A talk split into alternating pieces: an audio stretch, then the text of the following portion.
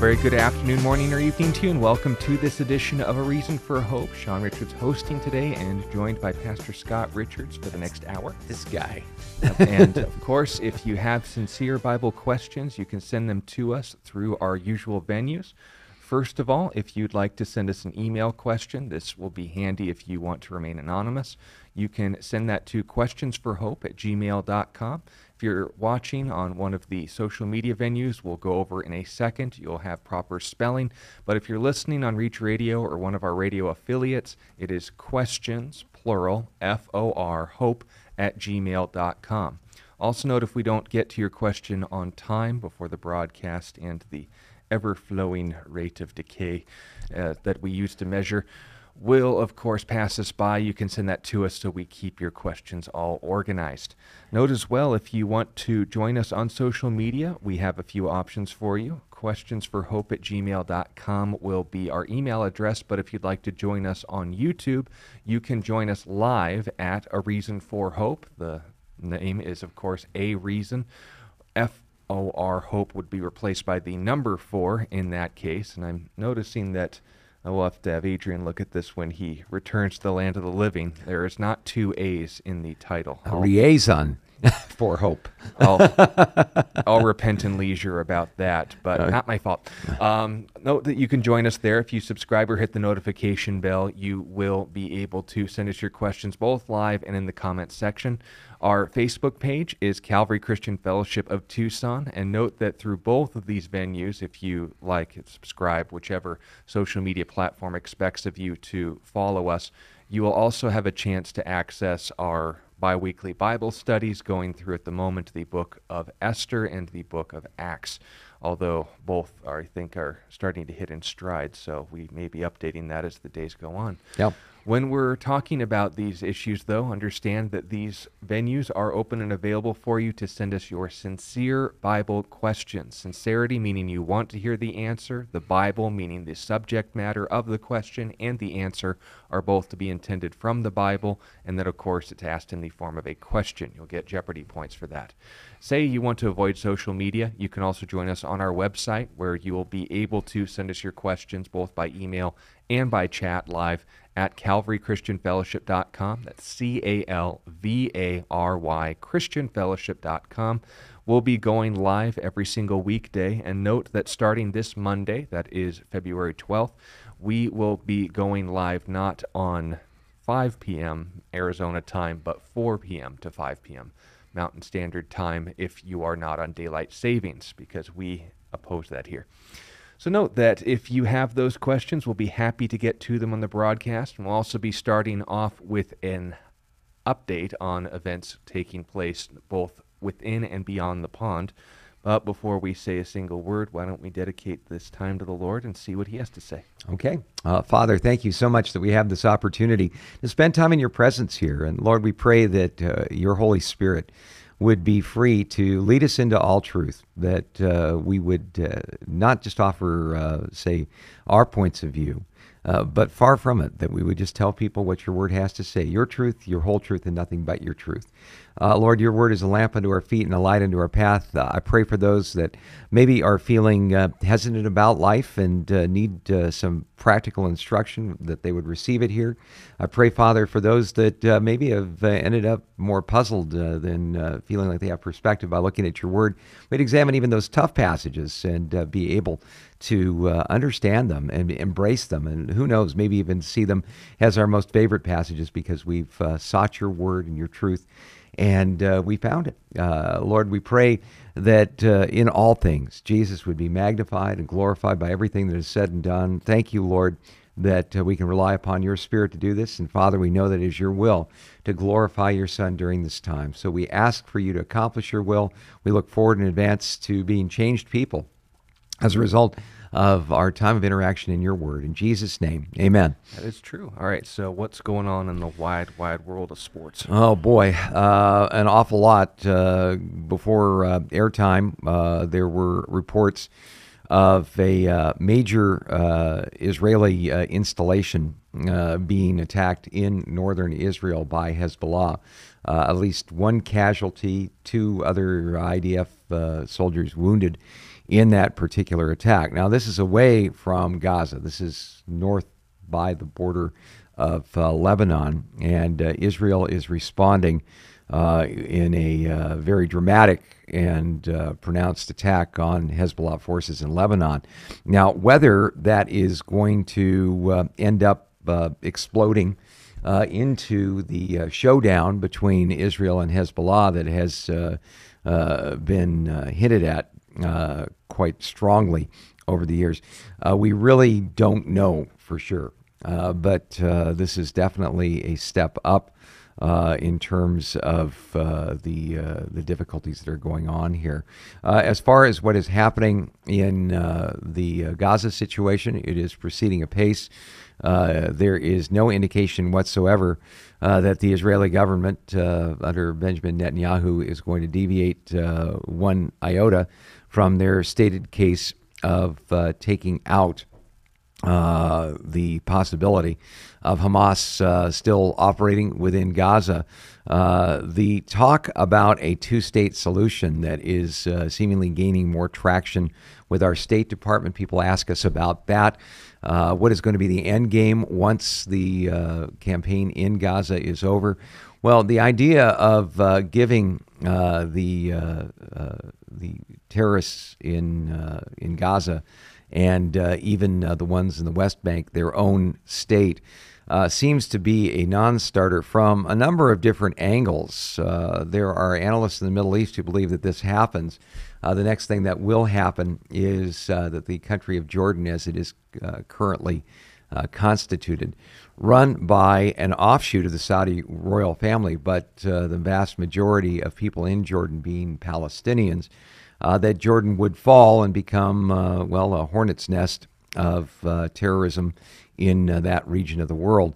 So, uh, as a result of that, Israel is not looking at giving the time of day to the idea that all of this is going to lead to a Palestinian state, which will uh, inevitably lead to a, a headbutting situation with our current administration. Uh, very interesting question uh, asked us earlier, and I commented on it on our uh, our X feed. It used to be known as Twitter.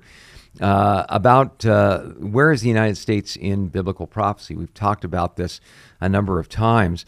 Uh, there's three basic uh, speculations, and again, this is analysis. This is uh, looking at the pieces of the puzzle biblically, and the fact that the United States is uh, definitely conspicuous by its absence.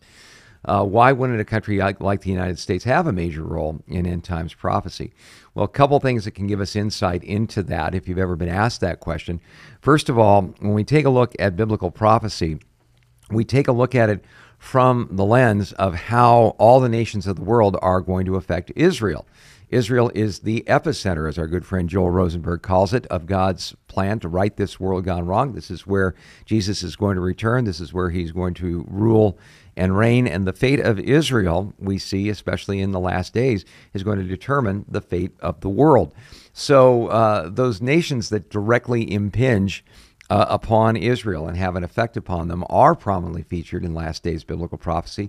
Some of them identified by tribal groups like uh, the modern Russian Russian people in Ezekiel chapter 38.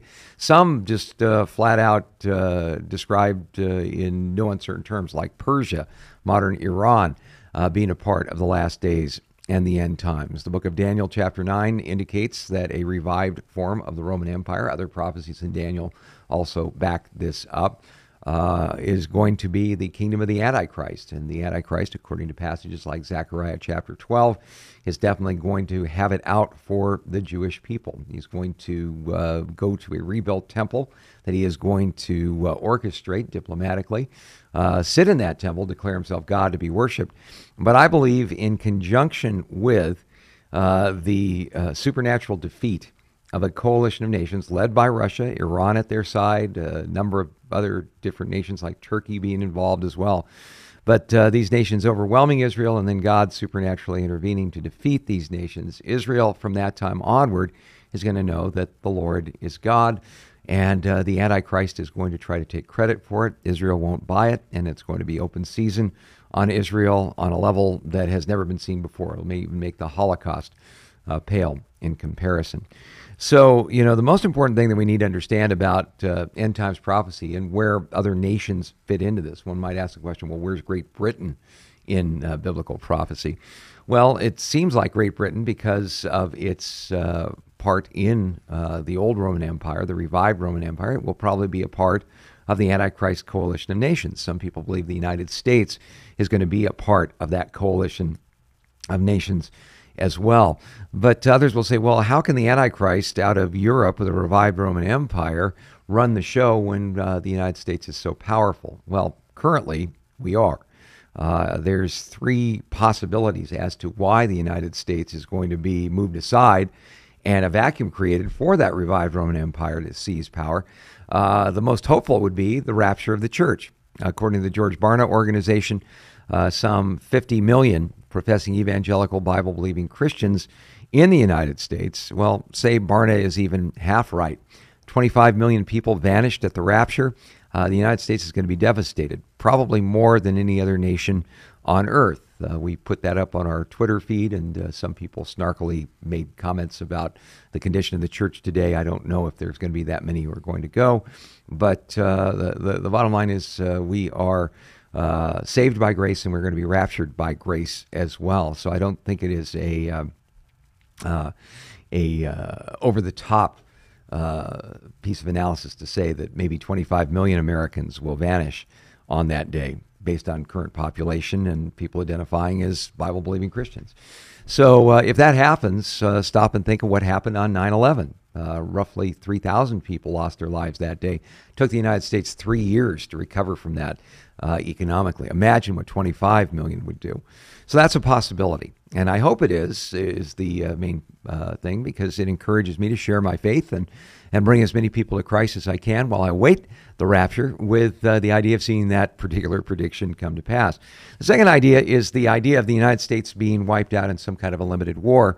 Uh, Joel Rosenberg, our uh, good friend and prophecy expert, wrote a, a, novel based upon that idea leading up to the rapture of the church. we don't know. Again, that's speculation, but that might be why the United States isn't mentioned.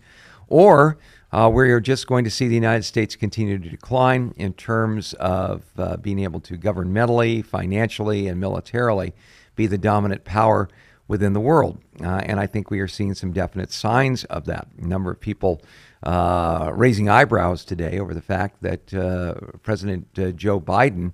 Was given a pass by a special counsel looking into his improper possession of classified documents in his home. By the way, he took those documents when he was vice president, didn't have uh, any ability to declassify them. But uh, they said that they were not going to prosecute because uh, Biden came across like a well meaning but mentally impaired old man with a poor memory, and uh, no jury would ever find him guilty of these sort of things. So mentally unfit to prosecute. Right. But he's apparently the... mentally fit to be president of the United States. So uh, you know, when we take a look at things like this uh, happening, uh, when we take a look at the lack of confidence that people have across the political spectrum, whether you're a Biden supporter or a Trump supporter, it's kind of the same thing. Uh, the the fact of the matter is, the United States may just go into the same kind of decline that Britain did uh, at the turn of the uh, previous century in the 1900s. the sun never set on the British Empire; they were considered the dominant power in the world uh, but they lost uh, the willingness and ability to be able to continue that influence. The United States may follow in that same direction. But suffice it to say, we don't know about uh, these things. We can't be definitive or dogmatic about them, but I think uh, the analysis holds. And uh, if that analysis is correct, the practical application point is this we want to see the United States uh, become a non player in the last days because so many people end up getting raptured one great way to be a part of that, and that is to share our faith. A couple other uh, brief uh, updates for you. An unusual incident took place on an El Al flight from Prague to Tel Aviv. Uh, security guards took control of a passenger who tried to break into the cockpit on the, the flight. Uh, the plane had to land in Greece. Now, Sean, you and I have flown El Al before, and one of the things that you uh, know about flying El Al is uh, we have what are known as air marshals uh, people that uh, are on uh, our flights uh, undercover, more or less. We don't really know who the air marshals are. Is that the case with El Al? Has to be both before, during, and after the flight. Yeah, uh, when we uh, checked in for El Al flight in Los Angeles, when you walk into the terminal at the Tom Bradley International Terminal at LAX, you go to El Al, you will see prominently on duty there a uh, individual uh, from uh, the Israeli Armed Forces uh, carrying a large submachine gun to make sure that order is kept. And So- with even limited sense of humor compared to the TSA in the United States. Yeah. So the the, the bottom line is uh, uh, somebody should have told this guy how futile an attempt that would be, but a very sad uh, incident as well. Another sad incident: the Israeli women's basketball team uh, defeated uh, the uh, Irish national team, 87 to 57. The Irish refused to shake hands with the Israelis. And for those not keeping up with world events, the far left media that's predominant in the United States that is very pro Hamas, also the case in Ireland, unfortunately. Yeah, very, very sad. Anti Semitism uh, doing uh, land office business. As a matter of fact, uh, we uh, retw- retweeted a tweet on our X platform. It's easy for me to say. Uh, where a, an online poll indicated that now 58% of the respondents believe that the Holocaust never took place. That's a very difficult point of view to hold on to based on fact.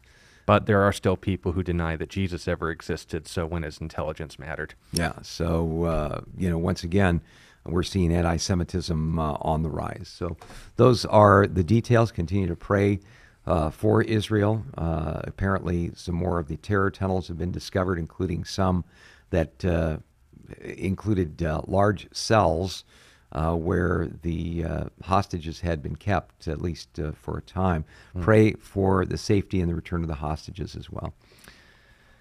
As much as could be said. Well, going out to your questions, uh, starting off, this question came from, trying to decide here, uh, from Mike. He repeated his question. I think we'll go in order. Uh, he wants to know, and this was the passage his questions was referencing, but how do we practically follow Hebrews 12 2? Looking unto Jesus, the author and finisher of our faith, not getting distracted by life, or in his words, going through life on autopilot. Yeah. Uh, well, you know, again, I think the best way to apply Hebrews chapter 12 and verse 2, at least in my estimation, is by paying uh, really close attention to what we read in Hebrews chapter 12 and verse 1. Therefore, we also, since we are surrounded by so great a cloud of witnesses, let us lay aside every weight and the sin which so easily ensnares us, and let us run with endurance the race that is set before us, looking unto Jesus, the author and perfecter of our faith, for the who for the joy set before him endured the cross, despising the shame, and has sat down at the right hand of the throne of God. And notice it says, For consider him who endured such hostility from sinners against himself, lest you become weary and discouraged in your souls. You've not yet resisted to bloodshed, striving against sin. Now, notice what the writer of Hebrews is, is basically saying in this, this uh, particular passage. Don't get distracted. Uh, Hebrews chapter 11, the Hall of Fame of Faith that we see there, details uh, one person after another after another who found favor with God because they believed God's promises, even the promises of God that were given to them that they didn't realize during their own lifetime. Even the promises of God uh, that they held on to in spite of the fact that they were tortured, uh, that they were uh, savagely killed, uh, exiled, uh, going through all kinds of trials and tribulations. So, uh, the idea behind Hebrews chapter 12, verses 1 through 2, uh, looking unto Jesus, the author and perf- perfecter of our faith, is twofold. First of all, we have to understand life's tough. Uh, you know, I, I, when I hear prosperity teachers say that uh, if you're doing it right, your Christian life, you're going to be the head, not the tail, the lender, not the borrower. God wants to give you perfect uh, wealth, uh, perfect health, and maximum wealth. I could only wish those things were true. But I read a passage like Hebrews chapter 11 and then going into chapter 12, and we see that life is filled with difficulties, with challenges. And the best way to navigate these difficulties and challenges without being discouraged is to look unto Jesus. In fact, this looking unto Jesus is a uh, reference back to something that has already uh, been discussed in Hebrews chapter 4 and verse 14. Seeing then that we have a great high priest who's passed through the heavens, Jesus the Son of God, let us hold fast our confession. For we do not have a high priest who cannot sympathize with our weaknesses, but was in all points tempted as we are, yet without sin. Let us therefore come boldly to the throne of grace that we may obtain mercy and find grace to help in time of need.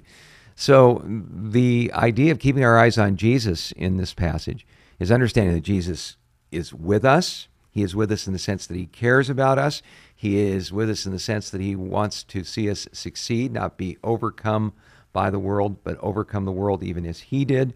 And the best way to do that is to keep our eyes on him and let him be our example. If I get uh, blasted for being faithful to, to Jesus in this world, there's a lot of people that, wow, man, I just don't really know if I signed up for all of that. Um, well, you need to understand something. Uh, Jesus said that in this world you'll have tribulation, but fear not, for I've overcome the world. He didn't say in this world you will get a pass from hard times and tribulations. Uh, no, but Jesus has been through it, and he promises to be with us through each and every part of all of that. So I think uh, to bottom line it, I think having that Jesus centric point of view, uh, not allowing ourselves to be distracted by, say, people who put us down, people who are angry with us, uh, people who might rip us off for being Christians or or denigrate our reputations and our character. No, we're going to realize that Jesus went through all of that, and uh, as a uh, very wise man once shared with me, if you say the same sort of things that Jesus said, the same sort of people he said them to, you're going to get what he got. So if Jesus suffered in this way, why would we get the get out of jail free card? We won't. But the good news is Jesus promises to go with us every step along the way. Which doesn't make it any less fun, but also noting the same is true when you have this kind of Christ centered perspective to keep the illustration going. The bigger something is to you, the harder it is to look away from it. That's what we can say in this regard. And the definition of that illustration is meant to be understood as if Jesus is more a practical, not just in the sense of, you know, what would Jesus do, but just you involve him more as much as possible in the daily and sometimes even the mundane things of your life. Prayers before meals is a good start, but I've just took a practical effort in the things that I'm being entertained by and asking, is there some Bible in this? What does that have to do with Jesus? And the times that you're talking with your friends, not to just say, I'd like to talk to you about Jesus and make them uncomfortable, but just making him a part of your conversation, having something to geek out about involving yeah. him. Yeah. These are the sort of things that involve him more in your life. And the more that habit gets formed, the more that the aspects of his life that were demonstrated that you have a commonality with to a lesser degree, of course, are ultimately going to keep coming into mind. Why? Because you're, in a sense, autopiloting in a purposeful, proper direction. Now, there are times where we just get tired of the monotony and doing things on repeat. The daily grind becomes a little bit uh, more dull as things go on. Yeah. But the more Jesus is a part of that, the more you're going to want to take a step back, at least if you have a high regard for Jesus, I'm assuming you do, to say, no, no, no, but what really is happening here? Because none of us want to get to the point where, oh, yeah, that Jesus stuff. No, taking the conscious effort to have a bigger and a proper view of Jesus the more he's going to impact your life, not just in looking to him, but understanding what you're seeing. Right. So, right. And and you know, it's one thing to understand the truth that Jesus is with us. It's one thing to understand what he has said about life, but boy, the more uh, when we face these kind of distractions uh, in life, if we can take these distractions as his tap on the shoulder saying, You need to turn back to me. How do you do that? Through prayer. We can share our heart with him and through remembering what he has said in his word. That is how the Spirit speaks to us. And that way, our relationship with Jesus becomes just that. It's not knowing a bunch of facts about Jesus. As you mentioned, Sean, it's inviting Jesus to be a part of our whole lives. Right. Um, question from Shari. She's going to be doing a Bible study on this, so she wants some uh, insights and side references. Uh, she wants to know what's being spoken about in Ephesians 4 8 through 12. The whole conversation starts in verse 7, and it's kind of a different topic in 11 and 12, but we'll go through it anyway. Uh, but to each one of us, grace was given according to the measure of Christ's gift. Therefore, he says, and he quotes Psalm 68 and verse 18. Note that one as a first side reference. When he ascended on high, he led captivity captive and gave gifts to men. Paul then notes parenthetically, now this he ascended, what does it mean? But that he also first descended into the lower parts of the earth. He who descended is also the one who ascended far above all the heavens, that he might fill all things. And he himself gave some to be apostles, some prophets, some evangelists, some pastors and teachers, for the equipping of the saints for the work of ministry, for the edifying of the body of Christ. And then it goes on to conclude that point. What's the end goal? That we all come to the unity of faith and the knowledge of the Son of God, to a perfect man, the measure of the fullness of Christ. Not a small task. But verses 7 through onward are basically bookended in this interesting insight, which we'll get more into in a second, Yeah. regarding spiritual gifts. That Christ has given us not just the gift of eternal life, but more than that. He's given us opportunities to be, as he says, equipping the saints in building up building excuse me them up in knowledge being sent out being spokesmen being ones who reach out some who are even tending to the body of christ positions of church leadership but it starts with one thing and this was a reference to the Old Testament, first hint, in a psalm that, ironically enough, was kind of a back and forth between God judging his enemies and his people rejoicing. So when you go through that psalm, and we encourage you to do that as well in your own study, understand that the theme being built up here isn't just, you know, Paul blindly picking out this passage. Dude was a Pharisee. He knew his Old Testament. Yeah. And when he's making this reference, he then goes on to explain not just that the Lord ascended, but descended first. Because if the Lord's already up there, how does he get higher than the highest? He had to first come down before he gets back up to Right. the place where, as Paul said, he fills all things. In order to be exalted, you've got to have a time where you were uh, altered. Yeah. yeah. Take it what Yeah, you will. And the filling all things, I'm sure you've already discussed in detail, was a reference back to chapters one and two. But the idea of him leading captivity captive, that raises eyebrows, which brings us to the second reference to text other than Ephesians 4, not in the Old Testament, but ironically the New, Right. in the Gospel of Luke. Right. Now, why would we make that association? Well, uh, first of all, uh, you know, when uh, just uh another comment on the, the first part of it. Uh, in Ephesians 4, we see the totality of how God works among his people. Uh, you know, we see, you know, to each one of us grace was given according to the measure of Christ's gift. Why do we have spiritual gifts in the first place? Because when Jesus ascended on high, he led captivity captive and gave gifts to men. Uh, what the Apostle Paul is going to get at, and he's going to further elucidate uh, in a moment, is uh, this notion that uh, the the most wonderful thing in the world that could ever happen to us has happened. That God has given us His Holy Spirit, uh, the gift of His Holy Spirit. He went so far in John chapter 16, uh, saying, you know, that it's to your advantage that I go away, because if I go away, I'll send the Spirit to you. Uh, and so the power of the Holy Spirit, manifesting spiritual gifts, is the general context here. But this idea of ascending on high and leading captivity captive, that phrase, leading captivity captive, is really significant because when a, uh, a Roman uh, general of that time would, uh, say, have a conquest over a particular enemy or a, or a city, uh, they would have a victory parade. And in that victory parade, uh, there would be obviously prisoners of war uh, from both sides. Uh, there would be individuals that would be taken prisoner to show that the general had conquered. But even more part of this victory parade would be individuals who had been taken captive, who are now part of this victory parade because the general, in a sense, has sent them free. So, with that framework in mind, uh, we go back to the book of Luke. In Luke chapter 16, we see the account of the rich man and Lazarus. Now, the reason I call it account is that there are people that will look at this and say, well, this is a parable. Well, there's a problem with calling it a parable. Uh, first of all, when Jesus talked about parables, he was very good about saying, uh, Hear the parable of, or the kingdom of heaven is like. Here we don't see any of that. He just launches into this discussion about uh, a poor man named Lazarus and a rich man who die and go to the other side. Uh, the other interesting thing is this in no other parable, if you want to call it a parable, of Jesus, are proper names mentioned. But in this particular parable, we've got uh, Lazarus being named, the rich man, Dives in Greek, some people believe that was his name, kind of like being named Richie Rich or something like that, and Abraham being named specifically in this parable.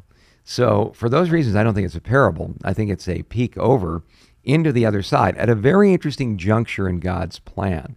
Uh, in uh, Luke chapter 16, we are told there was a certain rich man who was clothed in purple and fine linen and fared sumptuously every day.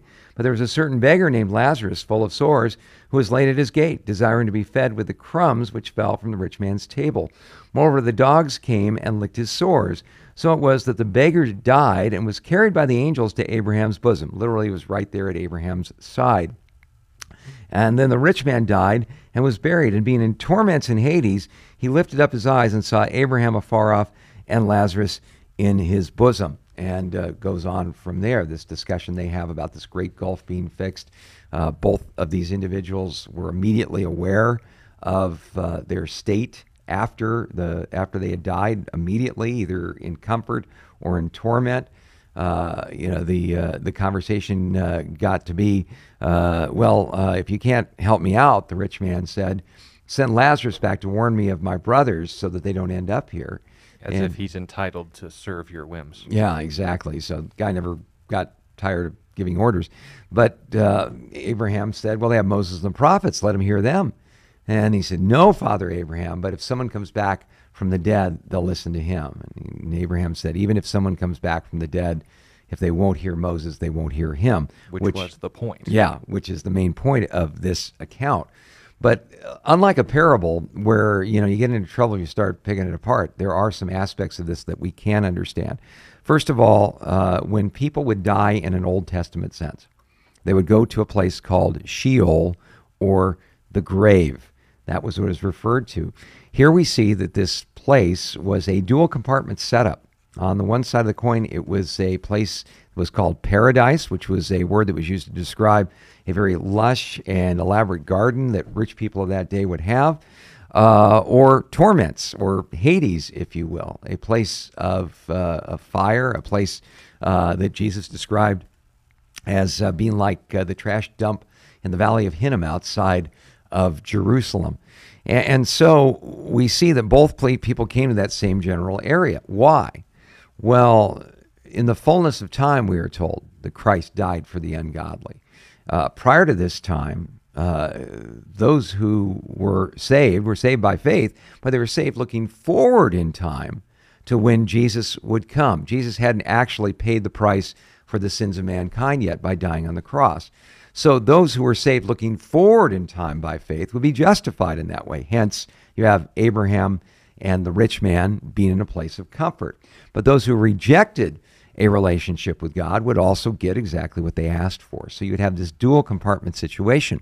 When Jesus died and rose from the grave, the question usually gets asked okay, what was Jesus doing for three days and three nights? Was he just kicking back in the tomb? Was he unconscious?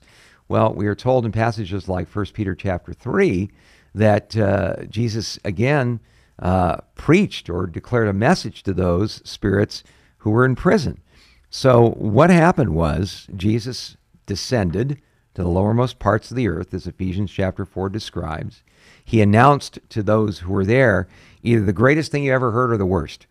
Because if you were a person who was looking forward to Messiah and looking forward to being in the presence of God, uh, what Jesus was saying is, the price has been fully paid. Now you can come with me into the very presence of God. Now, from this time onward, to be absent from the body is to be present with the Lord. There's no such thing as an interim place or a purgatory or anything like that. Now, if you'd rejected God, worst news you ever heard because you heard what you could have had, but you uh, obviously rejected. And so, uh, when Jesus arose, he led captivity captive, those who were, in a sense, POWs, those who were kept in a place uh, of, of somewhat comfort, uh, awaiting the time that Jesus would achieve this final victory, uh, were ushered in the very presence of God in this victory parade, if you will. So, for your own study, just keep three passages in mind Psalm 68, specifically verse 18, but Right. we encourage more than less. The second is Luke 16, specifically the account of the rich man and Lazarus, and we'll note in more detail about that if you please. And of course, just as a side note, 1 Corinthians 12 might also help since it mentions and talks about spiritual gifts, which are also repeated there to another audience, but in the same way. Yeah, and uh, you may even want to throw in uh, that reference in uh, 1 Peter chapter 3, uh, beginning at verse 18. So let us know if that helps you out. And if not, we apologize. um, speaking of which, you mentioned it briefly, but I think it'll tie in appropriately to Dan's question here, one of his anyway. The question is about dispensationalism and the fact that there are pos- people in the body of Christ who are for and against it. And by the way, that is true. There are Bible believing Christians that can disagree with dispensationalism and still be saved. Right. Because what it's talking about isn't salvation by grace through faith, but simply a disagreement about how God has dispensed, literally, salvation to the nations throughout history. Now, the dispensationalist view, and this is, again, a very, very brief oversimplification of it, Sure. is keeping three passages in mind, the most direct of which is Ephesians chapter 1, verses 10 through 14. And if you'd like me to read it for you, we can, but the point of emphasis is the word A is specifically used, and it's talking about in the fullness of times, God revealed to us his Son Right. A good parallel passage to that, and the ones that I will read are first Hebrews chapter 1 and verse 1, where it reads, God in various times and in various ways spoke in times past to the fathers by the prophets, has in these last days spoken to us by his Son, whom he appointed heir of all things, and through whom he made the worlds. And then goes on to note how awesome that is. But the point is that God has spoken in various times and in various ways. Not one way throughout all of history. The, the message at the Garden of Eden wasn't the cross, but more was revealed over time. We would call this a form of progressive uh, revelation. But the idea and mindset behind dispensationalism is generally thinking times and categories of people who were held accountable for what they knew, what God had given to them. Right. For example, at the time of Adam and Eve, from Adam to Noah, that time frame of human history, mankind was accountable to their direct revelation of God, which was handed to them through personal experience by great grandpappy Adam himself. Yeah. That there was a message of salvation, a la the promise of Eve, but not a full revelation like the one we're enjoying today through Right. the New Testament Right. When we get to the time of the patriarchs from Abraham to Jacob, we're seeing people that obviously, not just limited to them, but all over the world, were given revelations from God through visions and dreams. Abraham was told to leave his family. He waited all the way to Canaan and found a guy by the name of Melchizedek who knew the true and living God. When time goes on and Israel is uh, doing their thing, they run into a guy named Balaam who knows about the true and living God and gained a reputation for it, but not in a positive sense. On and on it goes. But people were able to have this direct revelation. During the time of Moses, going all the way to the prophets, we have people who were given signs from God to verify in writing the sort of things he wanted them to know. And more specifically, prophecies that would give details about Messiah's coming, but not the fullness of it. We didn't have the full picture if we were living at the time of the prophets. Right. But that didn't mean people didn't get saved. Right. This is the this is the dispensationalist view.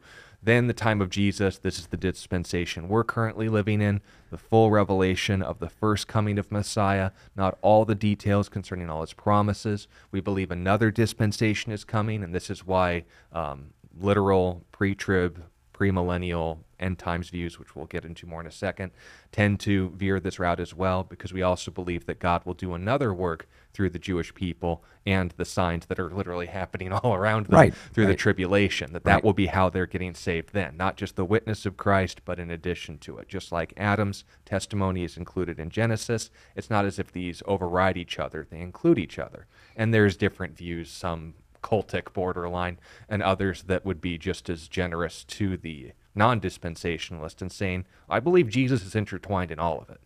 I, I don't disagree with that. Right, But the sure. mindset that this was basically a formatting question. That's dispensationalism. Now, it was said before, and I do respect the comment, that if you can't argue a position against your own position, you don't deserve to have that because it means you haven't examined both sides. Right. And again, to be brief, for the sake of time and more questions being asked on this broadcast, I'll do that. But try to do justice to positions I don't hold. The point of emphasis that a non dispensationalist would hold, that I'd completely agree on its own, is that there is no other name by which we are saved but the name of the man Christ Jesus. Sure. And they would hammer that home to death and say, So you're saying by the word of Adam that we are saved. You're saying by the law of Moses we are saved. You're saying by the testimony of the prophets we are saved. No, it's through Jesus or bust. Now, don't disagree with that. But if we're going to then discount the ways that God has revealed himself in history, it's simply a question of formatting at that point. And that's why we would say that this is not a do or die cult, heretic, or fry kind of position. if you are a dispensationalist, you're simply affirming these passages that we've gone through. If you aren't a dispensationalist, then you're acknowledging the same fact that a dispensationalist would recognize as the ultimate goal of it. That, of course, like we talked about with the rich man and Lazarus, there was a holding cell for those who hadn't yet been redeemed through Christ, in that those who died before his sacrifice Right. weren't being judged for their sins, Right. but still hadn't been paid for yet. Right. That's what we would draw attention to. The non dispensationalist would say, but God knew from the start, which is generally why non dispensationalists tend to be in reformed camps. They would say it was either through Christ or not. They were predestined to be conformed to the image of his son, on and on and on it goes. So that's the mindset here. And again, no qualms or quarries. We can have good conversations about it that don't have the need to be hostile. Where people oftentimes get off the bar is generally most cases when you're talking about biblical themes, but you lose sight of Jesus. People who go too far on the non dispensationalist camp say, well, you are discounting God's revelation you're saying that God has to be limited to these sort of ways when he could have just done it all the same way. And we're getting into hypotheticals, not on what the message was. Right. And the radical dispensationalists would say, well, you need to understand that there are other ways that people can, can get saved apart from Jesus. As a dispensationalist, I'd say that's blasphemous Right. and missing the whole point of the position. Right. So understand people can make mistakes. People can disagree on a common factor that's important and disagree on others that aren't. This isn't art. This isn't fundamental. So let me know if that helps you out. Uh, the second question he had in this category was what's a pan millennial position on the end times? I'll be brief. It's actually a joke. Um, Yeah. The word pan generally means all or everywhere, but in this case, it's a pun meant to, instead of pre mill, post mill, ah mill, all of these Greek phrases, they say, I'm pan mill. I think it'll all pan out in the end. It's not a position on the end times, it's distancing yourself from the topic altogether. So Right. if people say, I'm pre trib, post trib, I don't believe there will be a trib, well, they don't trib over anything. They just say, I'll let God sort that out, which I think is kind of chicken. But we'll deal with that another time. Let me know if that helps you out, Dan. Here's another question from. Let's do Greg's question here. Um, he wants to know when Jesus said, "No one has ascended into heaven." yeah, good uh, question. Does the Bible say that Elijah and Enoch also went to heaven? He's a bit confused here. So categorically, when it says in 2 Kings 1 and in Genesis chapter 5 that in Enoch's case he walked with God and was not, for God took him. Right. And when Elijah was taken up in the sight of Elisha, his disciple, into heaven in chariots of fire. That's fun. They obviously ascended into heaven. They were taken on earth and they went up. So, is that in the same way and in the same sense what Jesus was talking about with Nicodemus in John chapter 3? Yeah, it's really kind of a different category as far as what Jesus was getting into there. And it's a great question because it, you people are, is that like a contradiction? You know, uh, Jesus said, No one has ascended into heaven, the one who came down from heaven, the Son of Man. Uh, okay, uh, but what about Elijah? And what about uh, Moses and uh, showing up at the Mount of Transfiguration? Or what about Enoch? Uh, well, we need to understand what's going on here. Nicodemus in John chapter 3 is uh, one of the Jewish rulers who comes to Jesus uh, kind of undercover. He comes to him at night. Uh, and Jesus challenges him with a statement that in order to enter into the kingdom of God, you have to be born again. Well, Nicodemus doesn't understand this, and he kind of goes hyper literal and says, you know, how can a uh, person crawl back inside their mother's womb and be born a second time? Uh, but Jesus explains that one has to be born of the water and of the Spirit in order to enter the kingdom of God. Being born in the flesh is not enough. You also have to be born of the Spirit. So, uh, what he's emphasizing is is that the new birth that he is talking about makes a person alive in their spirit, not just in their flesh. And Nicodemus still doesn't understand this. He goes, "How can this be?" But Nicodemus, remember something. This guy is a uh, one of the Jewish rulers. He was the Bible answer man of his day, and Jesus takes him to task a bit, saying, "How do you not understand this if you're the teacher of Israel?" Then Jesus says, "If you don't believe me when I speak of earthly things, how will you believe if I speak about heavenly things?" In John chapter three and verse twelve. So the emphasis here is Nicodemus going you're kind of blowing my mind here and probably in the back of his mind goes well you know you did all these miracles and i know you're sent from god but this thing is becoming so elaborate you've lost me. Uh, i'm not really sure i should believe you when you're saying this.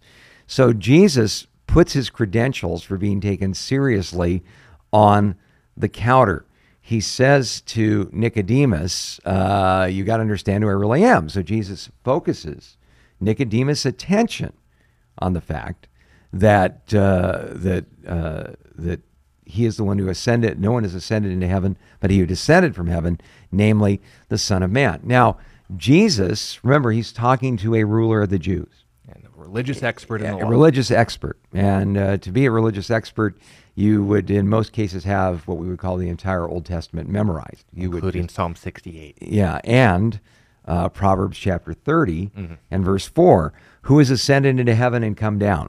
Who has gathered the wind in his fists? Who has wrapped up the waters in a garment?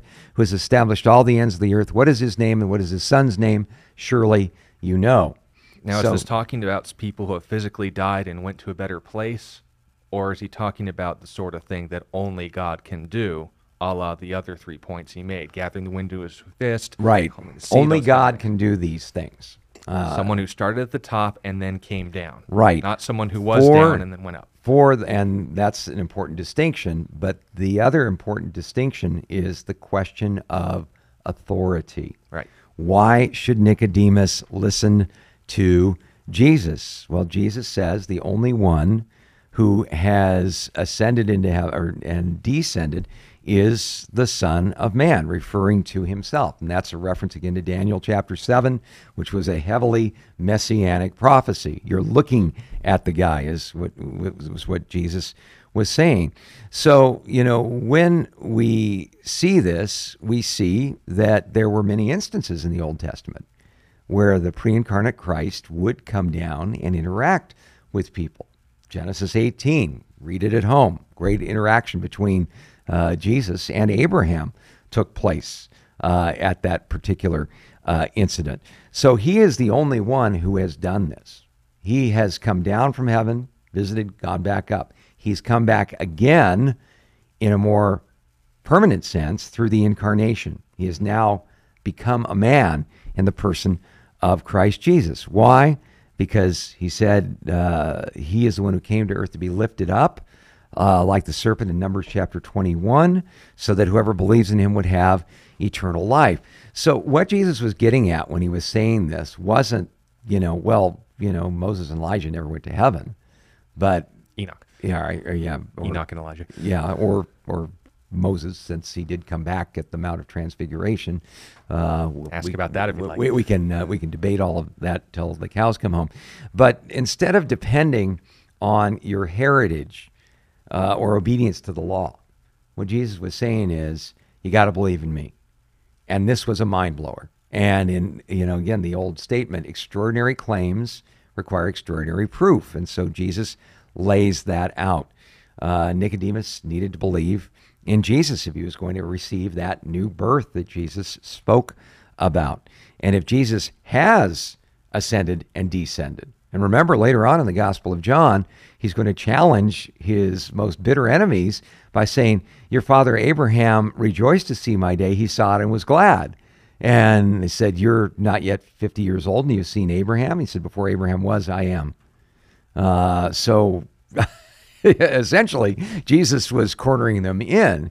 They either had to kill him or worship him. There was no middle ground going on here.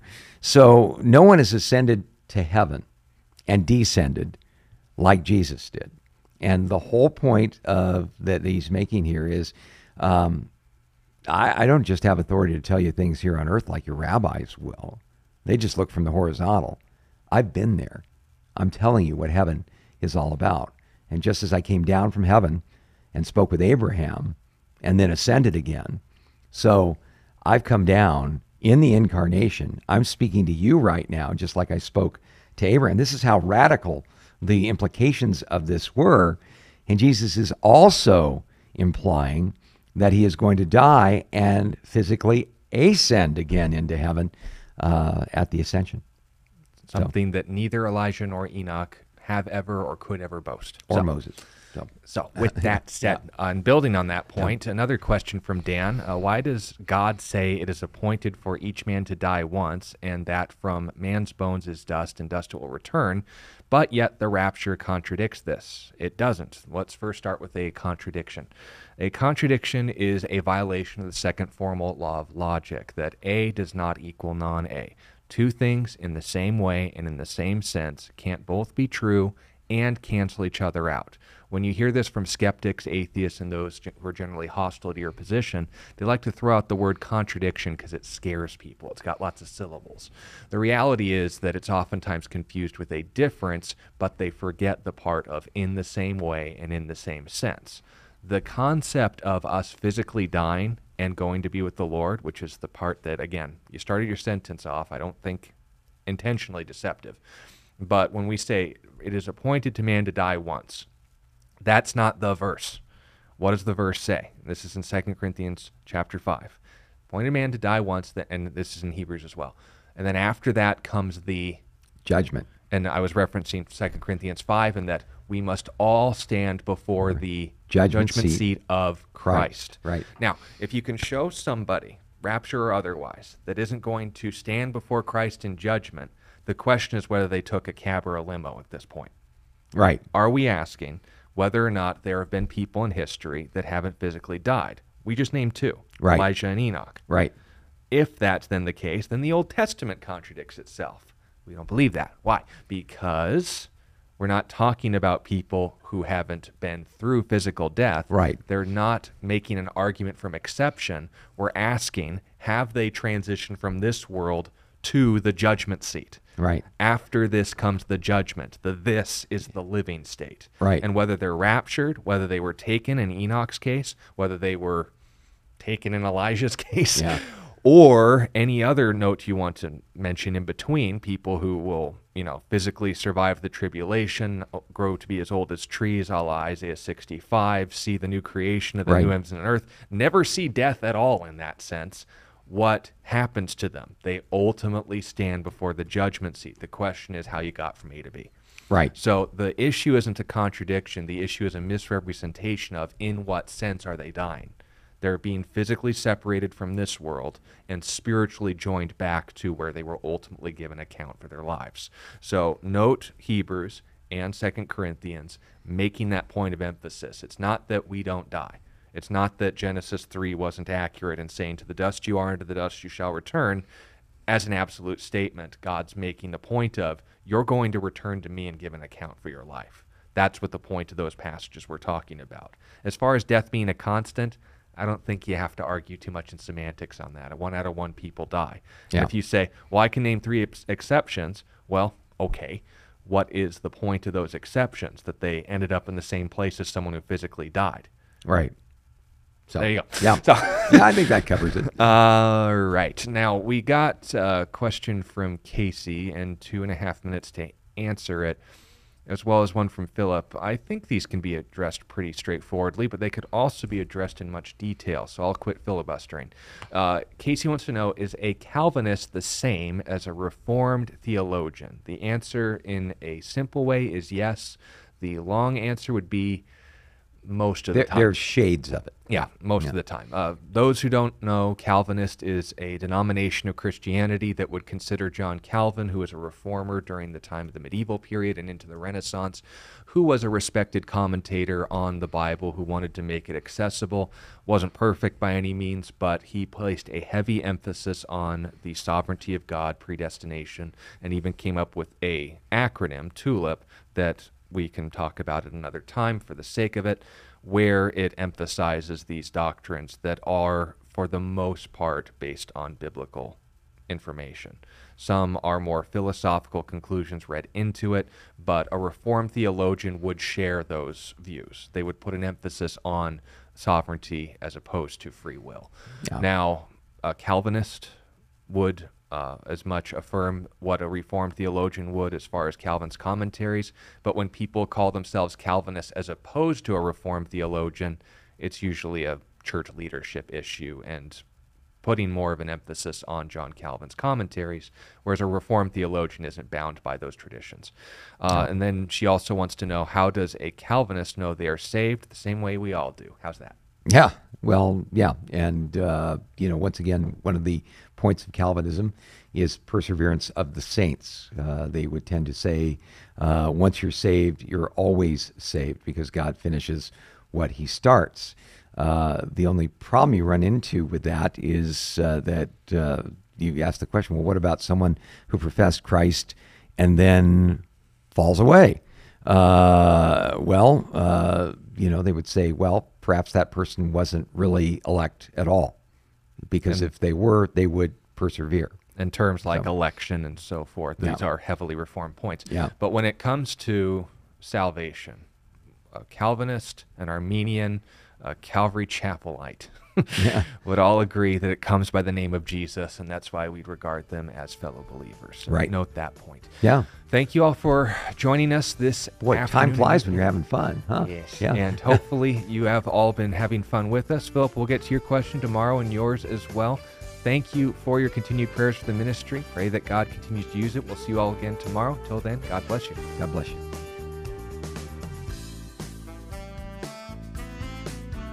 You've been listening to A Reason for Hope. Thank you again for joining us as we continue our journey through God's Word, one question of the heart at a time.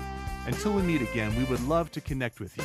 You can text or email your questions to questionsforhope at gmail.com.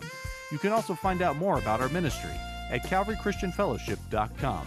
And be sure to join us next time on A Reason for Hope. A Reason for Hope is an outreach ministry of Calvary Christian Fellowship in Tucson, Arizona.